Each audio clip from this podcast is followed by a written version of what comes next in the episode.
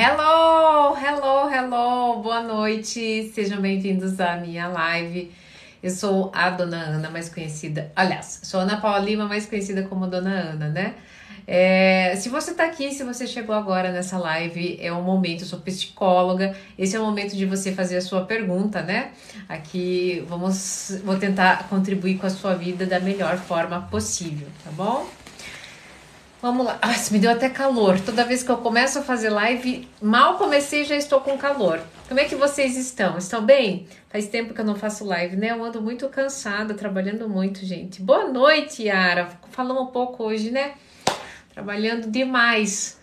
Então vamos lá, vamos já, vamos esquentar os motores, vamos aproveitar que a gente tá aqui, você tá lavando a louça, você tá jantando, você, o que que sei lá que você tá fazendo, me coloca aí pra tagarelar na sua orelha. Enquanto isso eu vou ver aqui algumas perguntas. Oi Aurélio, tudo bom? Saudades. Manda já a sua pergunta para eu tentar contribuir com a sua vida. O Aurélio é meu consultorando, né? Ele faz as suas perguntas pessoais no setting terapêutico comigo, tete a tete. Mas se você não tem essa oportunidade, este é o momento, tá bom? Boa noite, Fátima. Boa noite, Nani. Tava achando muito casaco? então vamos lá. Oi, como lidar com a dor do luto? Tá, eu sempre mostro é, uma coisa aqui para vocês. Rapidinho, vamos lá. É, hoje, né, uma. Ontem foi meu aniversário e toda vez que eu fiz 40 anos, ah, rapidinho, fica aqui que quem tá sofrendo com luto, quem perdeu alguém recentemente, fica aqui, sem, quem sabe você não entrou à toa nessa, nessa live. Ontem foi meu aniversário e toda vez no meu aniversário a doutora Ana Passos é, acaba lembrando de mim, né? Porque eu fui uma paciente muito importante na vida dela. Bom, eu tive uma filhinha, né, que se chamava Ana Cecília e ela tinha pseudermafrodismo, ou seja, ela não era nem hermafrodita, não era nem menino e nem menina. Por conta disso, né, essa anomalia fez com que eu tivesse um parto muito complicado, né, uma gestação, desculpa, muito complicada.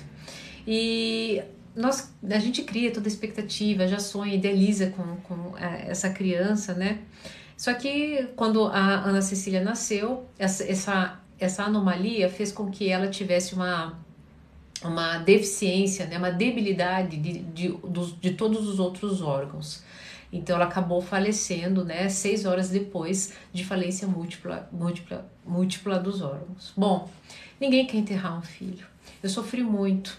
Né? Eu me lembro que eu tive é, terror noturno, tive ataque do pânico, vivi um, é, um, um luto é, de extrema dor. Porque ter que enterrar né, uma, um pequeno ser num, num, num, caixãozinho branco, colocar debaixo da terra, né, ver seu companheiro fazendo isso, é, é, é a pior imagem que existe. E quando a gente passa por isso, o que, que vai embora? O luto, por que, que o luto mexe tanto com a gente? O luto mexe com a gente porque aquela mãe foi embora. Eu fui embora com a Cissa. Aquela mãe que idealizou, que fez bercinho, que fez é, enxoval, que desejava ouvir a voz da criança, que desejava é, compartilhar ensinamentos, né, brigar e, e passar pela puberdade, aquela mãe foi embora. E conviver com a mãe que ficou estava muito difícil. Conviver com a mãe e o buraco que ficou é muito difícil. Quando nós perdemos alguém no processo de luto, o que que a gente acontece, o que que a gente acredita, né? Que essa dor vai ficar menor. Gente, fala para vocês, não ficou menor a minha dor. Eu não desejo para nenhuma mãe ter que enterrar um filho. Isso nunca vai ficar pior, menor. E eu nunca vou esquecer. O que acontece e o que eu sempre mostro aqui nas minhas lives é exatamente o seguinte: fica aqui, fica aqui, que você não entrou à toa nessa live. Só um minutinho, só deixa eu achar minhas lâminas aqui, que foram. A gente inverteu aqui. É, quando nós perdemos alguém, nós temos essa sensação aqui. A gente acredita, né, que com o tempo, o que que acontece? Aqui. Opa! Nós acreditamos, né, que quando a dor vem, ah, quando a dor vem, a gente aquela dor, aquela toma conta de nós. E a gente, tudo que a gente quer é que essa dor diminua, que essa dor fique de uma forma que a gente consiga voltar a viver, que ela passe a ser somente, né, um resquício ah, do que aconteceu na nossa vida. Isso nunca vai acontecer. Isso nunca vai ser desse tamanho. Perder um filho não fica desse tamanho. É impossível. Eu digo isso porque eu enterrei-o. Quando eu passei a entender isso aqui, fez muito sentido. Ninguém vai tirar de mim essa dor de ter enterrado um filho, ninguém vai tirar de mim essa dor de ter passado por isso. Mas, diante dessa circunstância, eu me tornei uma pessoa muito melhor. Que como eu me tornei uma pessoa melhor? Eu passei a olhar a, a criança, eu passei a olhar a parceria com meu parceiro de uma forma diferente. Eu passei a profissionalmente a, a, a estabelecer uma outra relação comigo mesma. E foi tudo, tudo para tentar superar o luto. E foi justamente e é justamente isso que acontece o que estava tomando conta de mim, conforme eu fui entendendo né, esse processo, eu fui ficando maior. Até o momento né, em que eu cresci com essa perda. Eu nunca mais vou ser aquela pessoa. Né? Eu não sou a, a, a, a, a eu, aquela mãe que eu achava que eu ia ser. Não, ela não existe mais. Hoje eu sou uma outra pessoa, mas eu tenho muito mais experiência para lidar com aquela mesma circunstância. Vocês estão vendo só? Não há nada que eu te diga que vai fazer melhorar a dor do seu luto. O que eu posso te dizer é que você tem a potência de ressignificar essa nova pessoa que está aí. Porque aquela pessoa foi embora, né? Aquela pessoa que eu digo você, parte de você foi embora, né? Com aquela pessoa, daquela história. Mas agora você pode contar uma nova história, uma história tão linda quanto, tão grandiosa quanto. Espero ter contribuído com a vida de vocês, quem perdeu alguém recentemente ou quem é, está passando por um processo é, muito recente de luto, certo? Quem mais? Quem mais, pessoal? Espero ter contribuído com a vida de vocês. Pode mandar aí mais perguntas.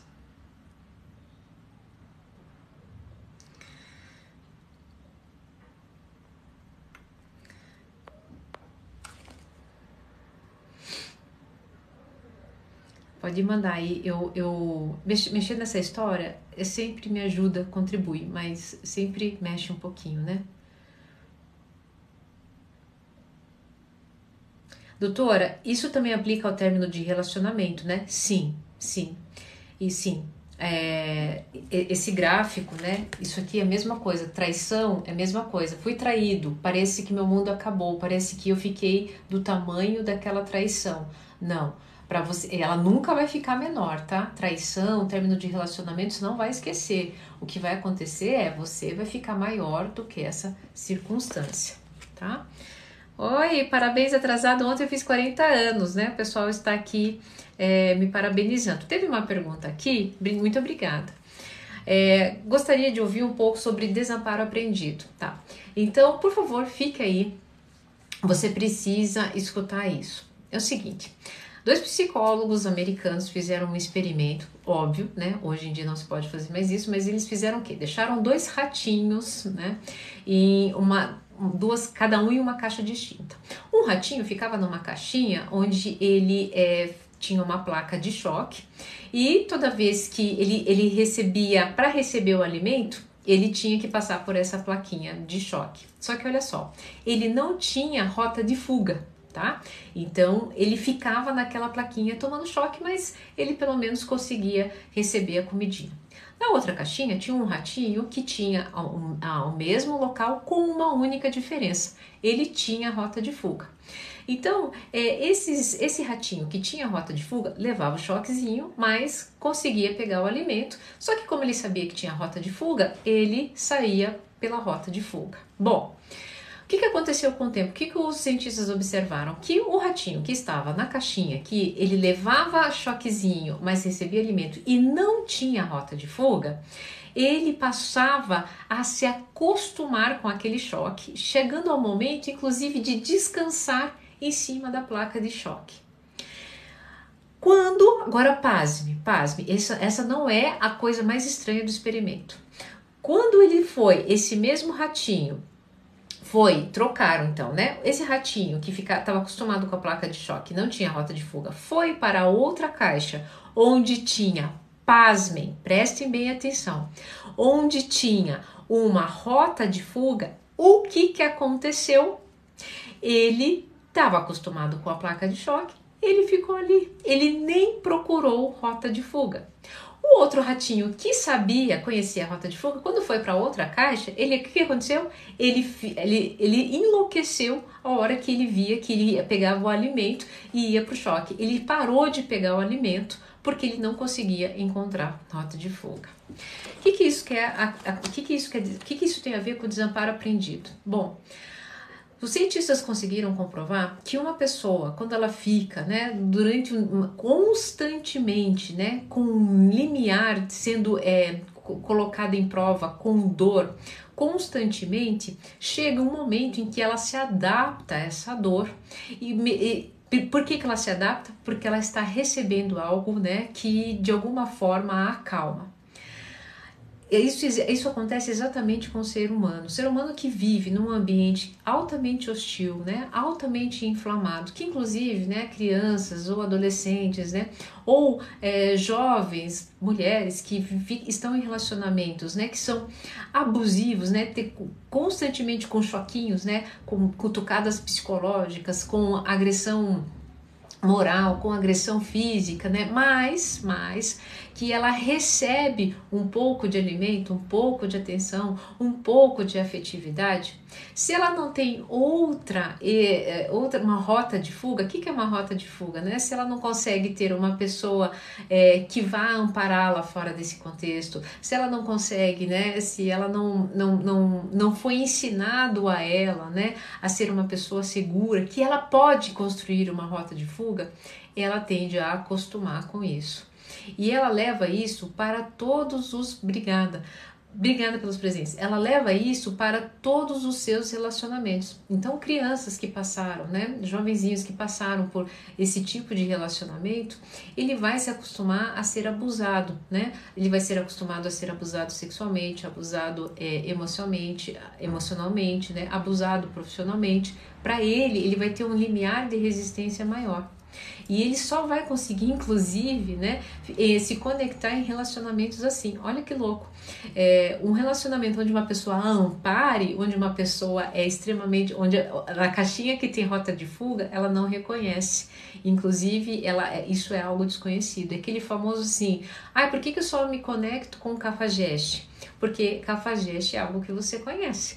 Agora, o bonzinho, né, a rota de fuga, quem te ampara, é algo que você desconhece. E daí você passa a dar, inclusive, a, isso uma outra classificação. Ah, é molenga. Ah, não tem aquela pegada. Ah, não é, uh, não, não me dá aquele tchan. Às vezes esse tchan é, é dor, é o que você está acostumado tá? A região do cérebro, tá? Responsável pelo prazer é a mesma região onde está que é responsável pela dor. Não consegue é, ver a diferença quem quem não tem a prática da autoconsciência. Fez sentido para vocês? Vocês conheciam isso?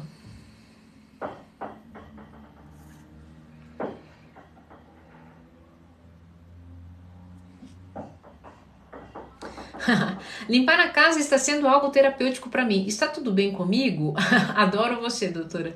Está tudo ótimo com você, né?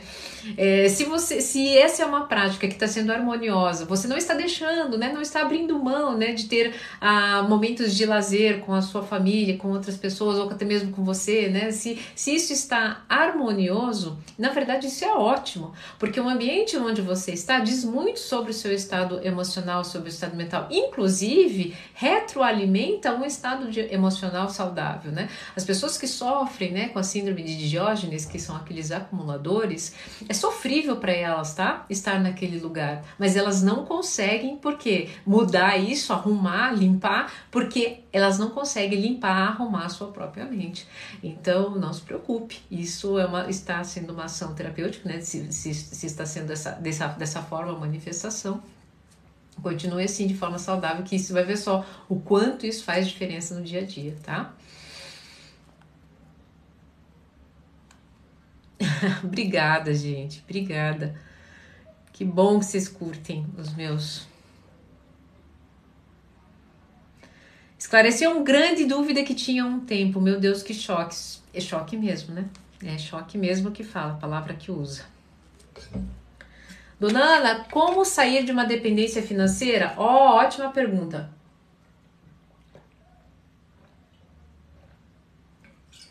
Só um pouquinho, tá? Tá. Como que sair de uma dependência financeira? É o seguinte, nós temos uma dependência financeira. Na, na verdade, é, a dependência financeira é um sintoma, tá? A causa, a causa é a causa é a sua falta de valor. Você tem uma dificuldade muito grande em dar valor a quem você é, a quem você é, dar valor ao que você faz, dar valor Ao, ao, quanto você é consegue se posicionar. Você tem dificuldade em confiar em você, na sua arte. A todo tempo você está se denegrindo, né? A todo tempo você está procrastinando e se comparando porque você acha que você não é capaz. Então, automaticamente você não consegue produzir. Automaticamente você não consegue produzir algo para trocar. Porque o que é dinheiro? Dinheiro é uma habilidade que eu tenho e que eu consigo trocar com você e você acha interessante porque você não tem e você compra de mim. Só que eu só vou conseguir entregar algo se eu der valor para esse algo, se eu souber o que eu consigo produzir. Eu só consigo fazer isso olhando para mim, né? Me, me valorizando. Tá, dona Ana, como é que eu faço isso? Gente, aceitando como vocês são vocês vivem se comparando, inclusive com o seu próprio eu do passado ou com o eu do futuro, que você já se frustra porque você já devia ter chegado lá com tal idade. Eu recebo jovenzinhos no meu site terapêutico de 25, 26 anos já frustrados porque não são os milionários youtubers e os, e os, né, os tiktokers e tal. O que, que é isso? Você está olhando para isso? Né? Então, para você sair da dependência financeira, que é um sintoma de qual causa? Você não sabe quem você é. Consequentemente, você não conhece a sua habilidade única. Dessa habilidade única, você não consegue produzir algo em troca que alguém vai comprar. Consequentemente, para gerir, né, nessa troca, você ter a sua independência financeira. Então, pare de se preocupar. O teu problema não é a dependência financeira. O teu problema é a dependência emocional que faz com que você se segue para a sua independência emocional certo? Fez sentido isso para vocês? Quantas vezes aqui, tá? Eu, eu já vivi muito isso. Eu vendia super bem as pessoas, mas tinha dificuldade em me vender, tá? Porque eu tinha dificuldade em reconhecer o meu valor. Rapidinho, Dani. Ó, minha criança é interior é mimada demais. A gente está vivendo uma geração de crianças interiores mimadas demais. Por quê? Porque nós não ficamos bons é, no prazer a longo prazo. E isso muito, muito é um pouco da culpa da era da digitalização, tá? Na era digital nós temos tudo muito rapidamente na ponta do dedo. Se a gente for parar para pensar antigamente, né, nós tínhamos é, que esperar tudo né? Esperar o tempo do outro, esperar uma ligação no telefone fixo. A gente não tinha essa coisa da, da, mensagem. Então, essa, e isso, esse esperar é um ato de maturidade. Esperar é algo do adulto. Vocês já viram criança, né, o tempo todo, quando ela quer alguma coisa, puxa a saia da mãe e faz assim. Às vezes a mãe dá até uns petelecos na orelha, né? Não pode mais fazer isso, né? Na verdade, essa não é a atitude, mas eu tenho 40 anos, eu vim, eu lembro da minha mãe batendo na minha irmã na boca, cala a boca, não é a hora agora. Não que isso seja o certo, não é isso, gente, mas precisava esperar. Só que assim, a gente continua precisando esperar, esperar. Tem algumas facilidades? Tem, mas eu não sou obrigada a responder uma mensagem na hora que você quer. Adulta, se você é adulta, você tem que aprender a esperar. Sua criança mimada não dá conta disso, porque ela quer o pirulito na hora. E daí o que, que acontece? Ela começa a fazer birra interna. Tá vendo? Você não presta para nada. Tá vendo? Você já foi trocada. Tá vendo? Falei para você emagrecer. Tá vendo? Você tinha que encontrar uma pessoa melhor. Tá vendo? Você de novo, né? É, é, é o mesmo padrão. O mesmo padrão de comportamento. E a tua adulta fica assim. Adulto agora é tudo culpado. Ele se sente culpado com isso. O que, que ele faz? Para quietar essa criança interior, ó Dá-lhe cachaça, dá-lhe comida, dá-lhe chocolate, dá-lhe pornografia. Aí é quieta. Aí é quieta. Aí é até que vem a primeira frustração de novo, com a qual você não sabe esperar e começa tudo de novo, tá? Tá com uma tua criança interior é muito mimada, coloca o adulto, coloca o adulto para crescer. Como é que a gente cresce um adulto? Você tem que aprender a se cuidar, tá? Eu sou uma mãe de uma, uma pequena. Como é que eu sou uma excelente mãe? Quando eu cuido dela. Quando eu cuido dela. Essa é a minha responsabilidade. Não vai comer doce antes do almoço. Não vai dormir depois das 10. Esse é o adulto que precisa colocar tua criança mimada. Parou, para de pornografia, parou, para de beber de 70 litros de álcool no mês. Parou, para de fumar esse cigarro que só tá te envelhecendo, tá te matando. Esse é o adulto, tá? Não, não sabemos mais fazer isso, né? Principalmente essa nova geração aí super rápida. Fez sentido isso com vocês?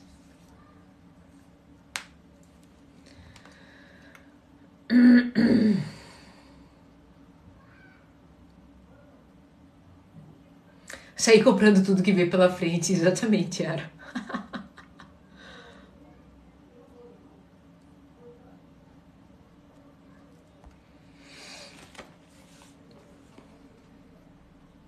Minha criança é muito carente, sentimental, dependente de migalhas. Tá. Então vamos lá. É, essa, já essa criança, né?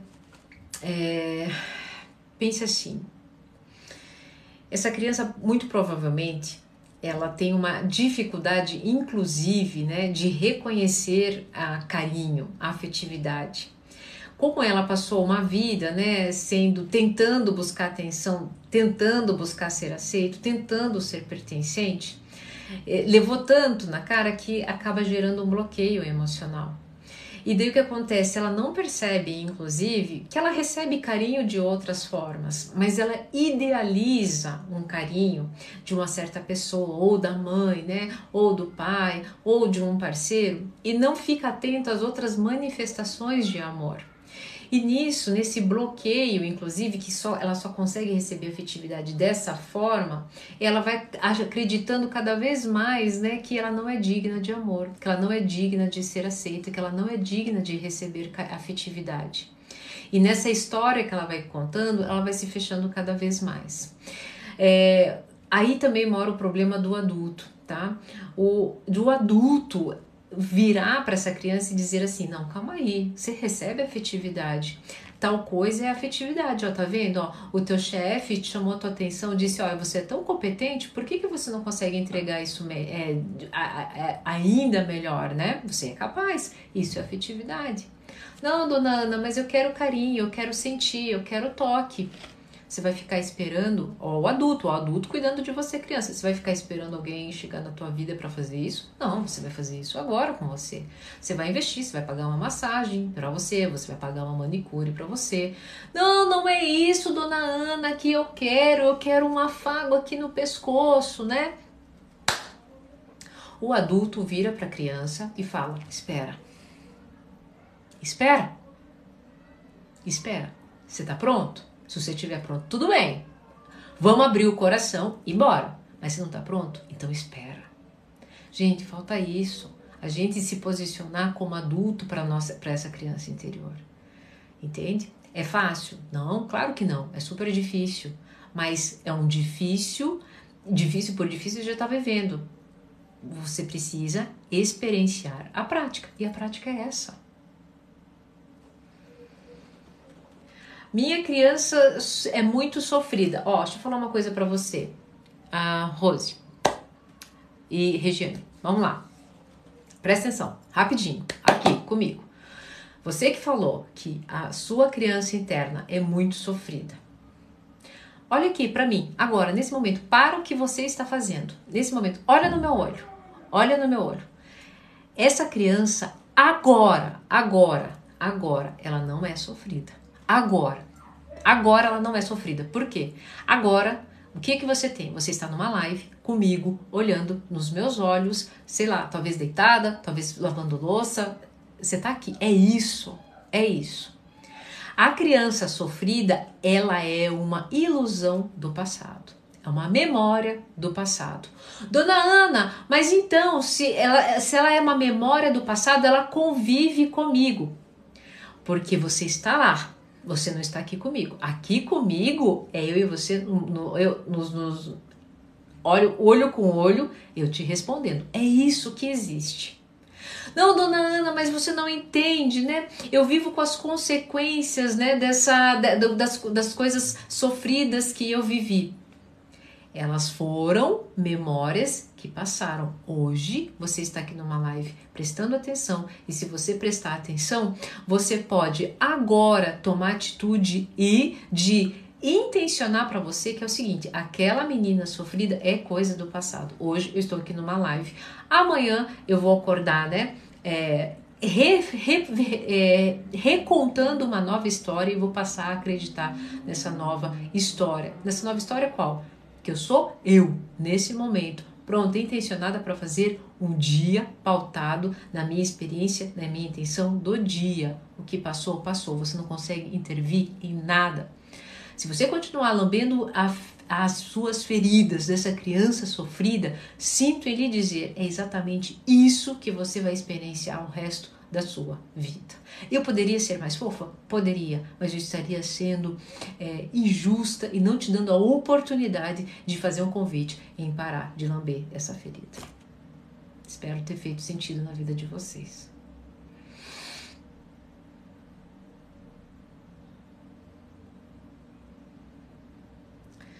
Precisamos sair da posição de vítima, passar a nos responsabilizar pelo que vivemos hoje. Oi, Neto, obrigada. Fez sentido isso para vocês? Me dá aqui um sinal para eu preciso saber, né? Se está fazendo sentido.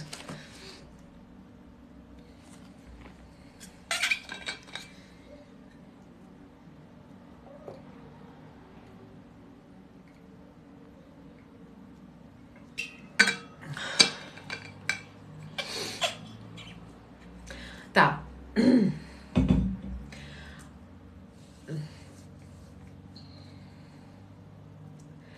É, como superar alguém que nos magoa? Existe um conceito do estado presente do amor que diz o seguinte: nunca é o outro, tá?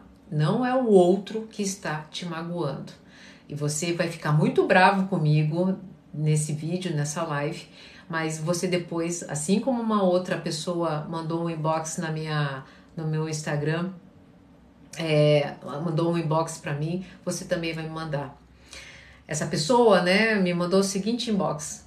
Dona Ana, quando eu vi assistir uma live da senhora dizendo nunca é o outro, né? Eu fiquei com muita raiva. Mas depois aquilo foi ressoando na minha cabeça e eu fui vivendo os dias, né, com esse nunca é o outro, nunca é o outro, e a dona Ana nunca imaginei que eu ia conquistar a minha liberdade emocional com isso. Por que, que você conquista liberdade emocional com esse conceito do estado presente do amor que onde nunca é o outro? Não é o outro que está te magoando. É você que está dando é, inseguro, né? Você inseguro, você com autoestima baixa, você com essa criança mimada e ferida que está cultivando dentro de você, é você que permite que as palavras, que as ações dessa, dessa pessoa tenham domínio sobre a sua vida, tenham domínio né, sobre as suas emoções. E você, né, é, que não tem domínio sobre o outro, passe então a não ter domínio das suas emoções e você vive se magoando, você vive se amargurando. Enquanto o outro lá achando que ele tá certo, enquanto o outro lá tá seguindo a vida e você aí estagnado, é ruminando as atitudes que ele faz contra você. Para! Aceita que você é inseguro, aceita que você nunca cuidou da sua autoestima, aceita que você nunca teve amor próprio e dá um basta. Ah, essa pessoa vai me magoar, mas não tem mais coisa o que fazer. Eu preciso cuidar de mim, ter confiança e falar assim: para, para, não quero mais. E segue, inclusive. Ah, mas do não, eu dependo dessa pessoa. Você depende de você. Somente de você. Qualquer outra coisa além disso, você está contando história para ficar na posição de vídeo. Fez sentido para vocês, gente? Se eu for mais fofinha, vocês não conseguem trazer mudança para a vida de vocês. Fala sobre explosões de raiva, por favor. Tá, então vamos lá. Corpo de dor, tá? Vamos falar sobre corpo de dor. Então é o seguinte: explosão de raiva nunca é do nada. Parem de repetir isso. Já viram aquele filme, dos filmes, quando a, as, as fibrinhas das cor, da, da corda tá rompendo? E daí vai, uma fibra vai, outra fibra vai, outra fibra vai, né? Quando ela tá tensionada, e de repente, pá! A corda estoura. Então, um ataque de fúria, um ataque de raiva é exatamente como essa corda, né? Essas fibras são situações que vão fazendo com que você vai rompendo. No nosso caso, é o seguinte, são situações que vão formando um corpo de dor na gente. Então, por exemplo, né? É, você dormiu mal. Você dormiu mal, você está se alimentando mal, você vem de, um, com, de uma família com um repertório emocional é, de extrema violência é, moral, pessoas altamente tóxicas, tóxicas, nunca sei falar essa palavra. Você é, está num relacionamento e numa profissão que te desagrada, não, tá, tá vendo quantas fibras né, foram rompendo? Essas fibras estão rompendo esse corpo de dor está sendo ali, ó, cutucadinho. Pá, pá, uma agulhinha aqui, uma agulhinha aqui, uma agulhinha. De repente, você pede uma comida, né, no, no, num aplicativo e chega um lanche que você não pediu. O que que acontece? Aquele lanche é a última fibra. É a última fibra que restava. Eu, eu só, só pedi um negócio. Que incompetência! Pronto. Esse corpo de dor inflamou e entregou um corpo de dor. Gente, isso acontece com todo mundo. Todo mundo. Eu, se não tomar cuidado, tenho um corpo de dor. Porque eu sou ser humano que nem vocês. Todo mundo tem corpo de dor, cegueira emocional, dependência emocional. Não escolhe é, classe classe econômica. Não escolhe nível de intelectualidade. Esqueçam isso, gente. Agora, do não, mas eu, eu, eu, eu preciso parar com isso porque é constantemente eu sou assim. Então, aí muda de figura o negócio. Constantemente você é assim. Se você é assim constantemente, você está doente.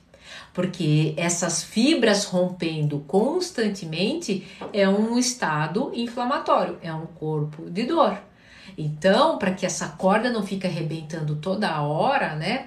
É, você precisa fazer com que as fibras não se rompam tem que ter uma boa noite de sono, uma boa alimentação, olhar para esse passado, esse repertório tóxico e é, contar uma nova história, falar, não, essa, essa história não aguento, ficar no presente e ter um presente de alta qualidade, né? E tudo isso vai fazendo o quê? Vai selando essas fibras, né? Vai, não vai deixando este corpo de dor inflamado. Feito isso, esses rompantes de raiva vão ter muito menor frequência e isso é vai dar, né, vai te entregar uma saudabilidade emocional. Fez sentido para vocês?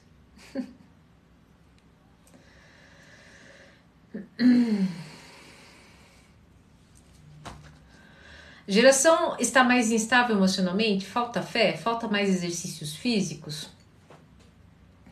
Em algum nível sempre faltou fé, em algum nível sempre teve falta de exercício, né?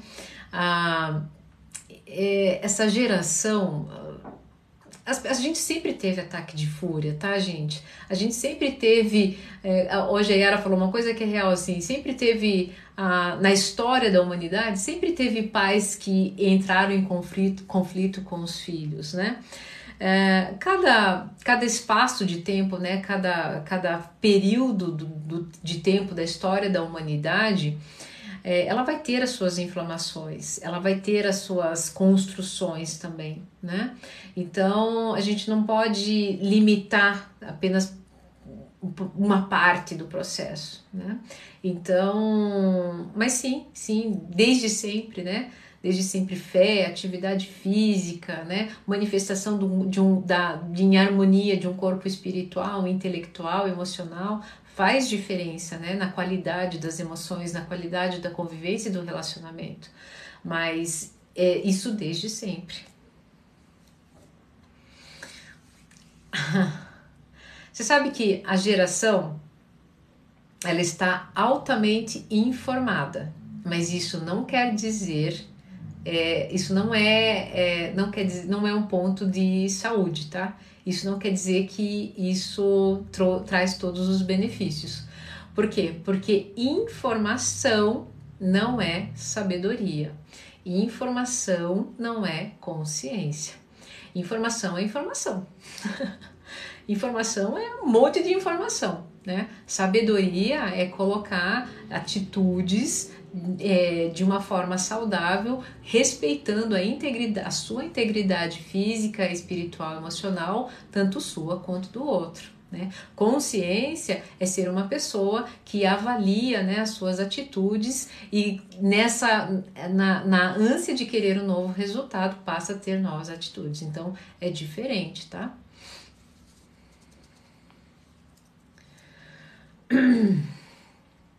Tá fazendo sentido isso para vocês, gente?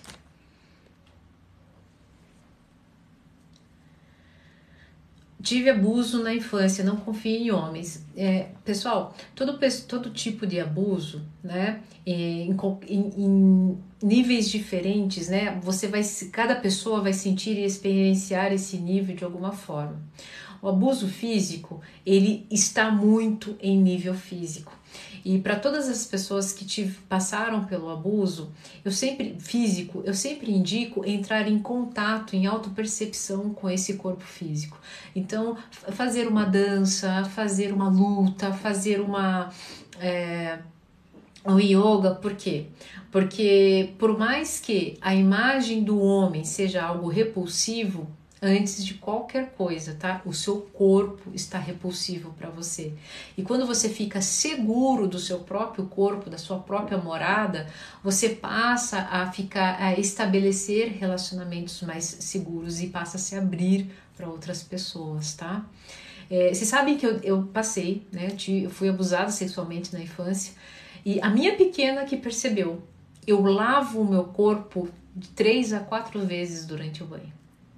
Então, é, algumas coisinhas vão caminhar com a gente para o resto da vida, tá? Mas é, você pode sim se permitir, é, você vai ter momentos agudos, né, do, do processo da, da processo das suas emoções, né, momentos agudos de dor.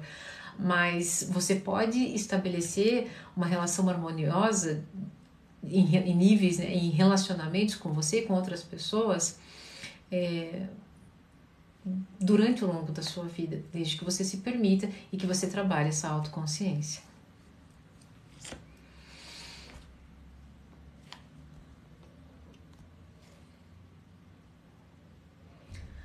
Meu ex-terapeuta abusou de mim quatro anos de trabalho e ele agiu por desejo. Tá bem difícil. Abuso sexual, é, ele pode ser denunciado, tá bom? É, inclusive faz parte do movimento terapêutico de autocura, tá, gente? Você passar por esse processo de ter este acompanhamento e é, fazer essa, essa, essa queixa, tá? E se você sozinha tem a receio, monte uma rede de apoio, né? Uma rede de apoio de confiança, um amigo, uma mãe, um, né? um pai que possa fazer isso junto com você. Como se perdoar verdadeiramente? Ah, tem uma pergunta bem legal aqui. Como se perdoar verdadeiramente pelo nosso passado? Tem essa e tem uma outra aqui, não me deixa me esquecer. Você tira algum aprendizado com as histórias de seus pacientes? Tá. Como se como se perdoar verdade... como se perdoar verdadeiramente pelo nosso passado. O que, que é verdade? Primeira coisa, o que, que é verdade? Verdade é a manifestação aqui do agora. Isso é verdade. Isso é verdade. Passado é uma grande ilusão, mesmo porque a própria neurociência já trouxe isso pra gente. As memórias, às vezes, elas mudam de posições devido a algumas, quando a gente é colocado diante de algumas emoções. Já perceberam que às vezes vocês lembram de determinadas coisas, de alguns eventos, mas aí quando passa um tempo, você esquece de uma coisa daquela cena, mas acaba lembrando de outra? Pois então, diante disso, como é que eu me perdoo verdadeiramente? Verdadeiramente em verdade, em presença, agora, agora, como eu sou, como eu estou, eu me aceito. Eu me aceito. Eu me aceito como eu estou agora, eu aceito que este eu do agora, né, é, entende, entende que naquela época fez o melhor que podia para poder sair de determinadas situações e este eu do agora, né, entende que tem competência para tomar atitudes ainda mais grandiosas, né? Atitudes em verdade que estejam alinhadas com o que faz sentido para mim. Eu me perdoo verdadeiramente quando eu me aceito no aqui, no agora, exatamente como eu estou. Esqueci, é, não dando tanta é, importância, validando tanto o meu passado. Isso passou, gente. Vocês não vão conseguir retomar. Foi, foi. É assim que a gente se perdoa verdadeiramente. Seja generoso com você. Você é muito cruel com você. Você é generoso com todo mundo, generoso com o tempo para todas as pessoas, menos para você. Só que olha só, a única pessoa que vai até o final da vida com você é você mesmo. Você tira algum aprendizado com as histórias de seus pacientes? Eu não chamo os meus pacientes de pacientes porque hoje em dia ninguém mais tem paciência. Brincadeira. Uh, os pacientes, né, para mim, essa nomenclatura traz uma sensação de passividade. E eles não são passivos no processo terapêutico, muito pelo contrário, eles são os únicos responsáveis pela cura, né? Então, dona Ana, por que, que as pessoas te contratam? As pessoas, eu chamo né, os meus pacientes de consultorandos.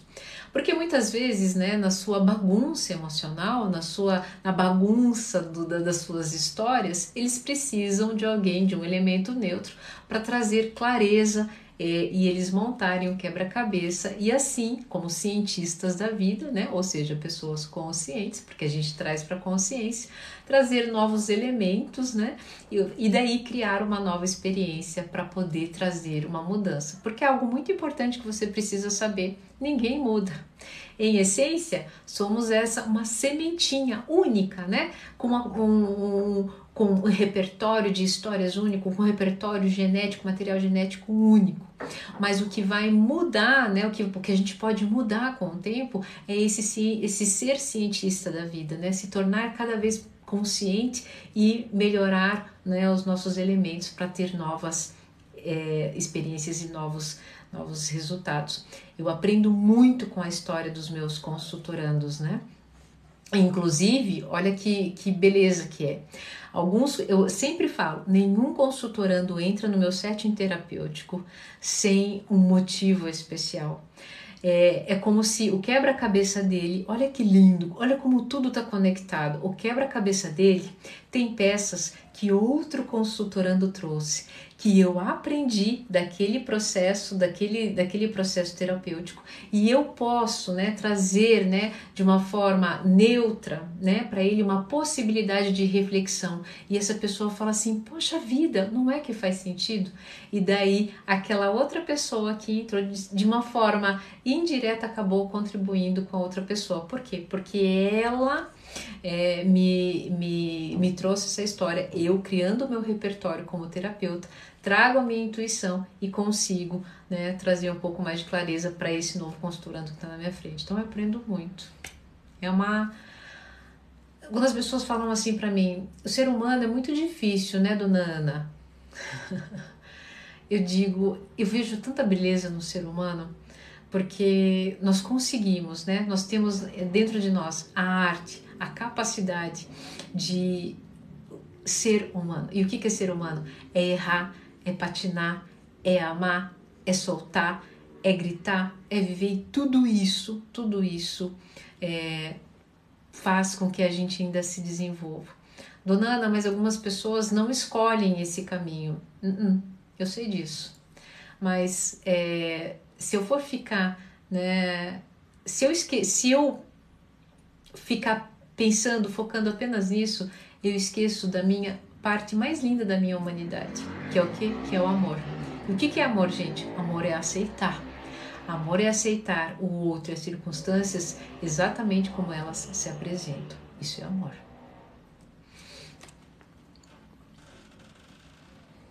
Tô atrasada nas perguntas, né?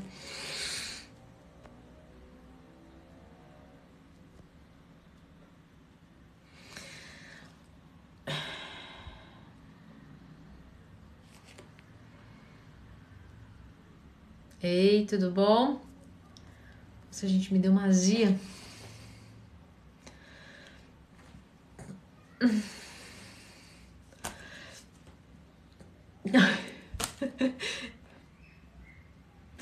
Ai, obrigada, obrigada, Sara.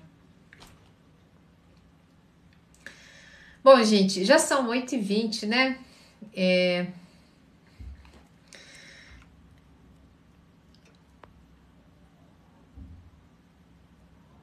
Exatamente, é hora de começar a higiene do sono e eu ainda nem nem nem comi. Nem vou comer também. Preguiça.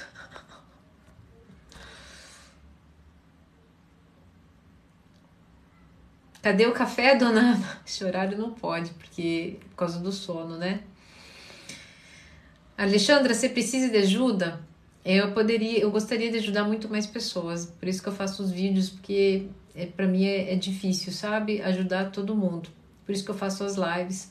Mas é, me diga aí, quem sabe eu consigo responder você.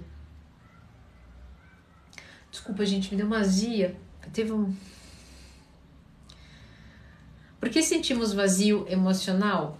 Você sabe, gente, que vocês não são vazios. É... Obrigada, Neto. É... Nós não conseguimos ser. Ah Não, eu ia, eu ia falar de outra forma, mas não é verdade. Por que, que a gente é um saco sem fundo emocional? De emoção, de emoção, você sempre está aí lotado de emoção. O problema é que algumas emoções te cegam, né? Por exemplo, a tristeza, a raiva, ela te cega. Você não consegue ver outra coisa. E daí você acha que é que tá vazio, então, por exemplo, né, pessoas que estão é, extremamente envolvidas em relacionamentos tóxicos, né, elas estão tristes e elas não conseguem ver saída, elas não conseguem é, se neutralizar daquela toxicidade toda e aceitar que está num relacionamento tóxico e doente e tomar atitude para melhor, para sair daquilo e daí promover alegria. Tudo isso é estado de espírito, tudo isso é escolha, tá? Então, você acredite, acredite, a natureza não te fez vazio de emoções, muito pelo contrário, te deu uma riqueza. Tanto é que te cega, que te paralisa, né? Que muitas vezes te dá anseios. Mas o problema é, nós não cultivamos a autoconsciência. O problema está nessa, nessa falta de, de cultivo de autoconsciência e também da, a, de querer fugir dessas emoções, não aprender com elas. E daí o que acontece? A gente anestesia, né? Bebendo, fumando, a, comprando. E nesse fugir e nunca olhando para elas, a gente faz o quê? a gente entra numa cegueira emocional, da tristeza, do medo da raiva e fica nesse looping sem fim, tá? Então, não é que nós somos vazios de emoção, né? Vazios, vocês não são, não. O problema é que vocês estão vivendo essa cegueira emocional justamente porque não têm a habilidade, autodomínio, autoconhecimento dessas emoções e viver de forma harmoniosa. Gente, eu fico, do, eu fico triste, eu fico com medo, eu fico com raiva. mas isso são estados de espírito. Se eu me identifico com essas emoções, eu me torno essas emoções. Então, pra, e para não se identificar, você não pode alimentar o teu corpo de dor. O corpo de dor adora essas mazelas, né? Como se fosse uma entidade, como diz o Jacob. É uma entidade que fica se alimentando disso. Chega uma hora que você não vai conseguir levantar da cama, chega uma hora que você não vai ver sentido na vida, vai chegar uma hora em que você vai pensar em tirar a sua própria vida, tá? É, para isso, você não pode alimentar esse corpo de dor e tem que iniciar um processo de autoconsciência. Ah, calma aí, eu tô triste, mas eu assisti aquela live lá da dona Ana e ela disse que eu não posso me identificar com isso. Isso vai passar, porque tudo passa, tá? Não, dona Ana, não passa. Passa, passa sim. Aquela dor que você sentiu quando você perdeu alguém, hoje já não é igual. Reflita sobre isso. Agora, se você ficar alimentando o corpo de dor, ele vai te lembrar que tá ali, certo? Pessoal, é, fiquem bem. Eu espero ter contribuído com a live, né? É, se eu já li o livro Mulheres que Correm com os Lobos, ah, com certeza, não tenho dúvida, tá? Não tenho dúvida. É um livro, inclusive, que eu indico para todas as mulheres para que é, é, vocês leiam. É um livro maravilhoso. Aliás, toda mulher eu acho que tinha que ler, tá? Em algum momento da, da vida. Quando vai ter outra live? Quando eu. quando eu tiver energia e tempo na agenda, tá complicado, certo? Espero ter contribuído com a vida de vocês.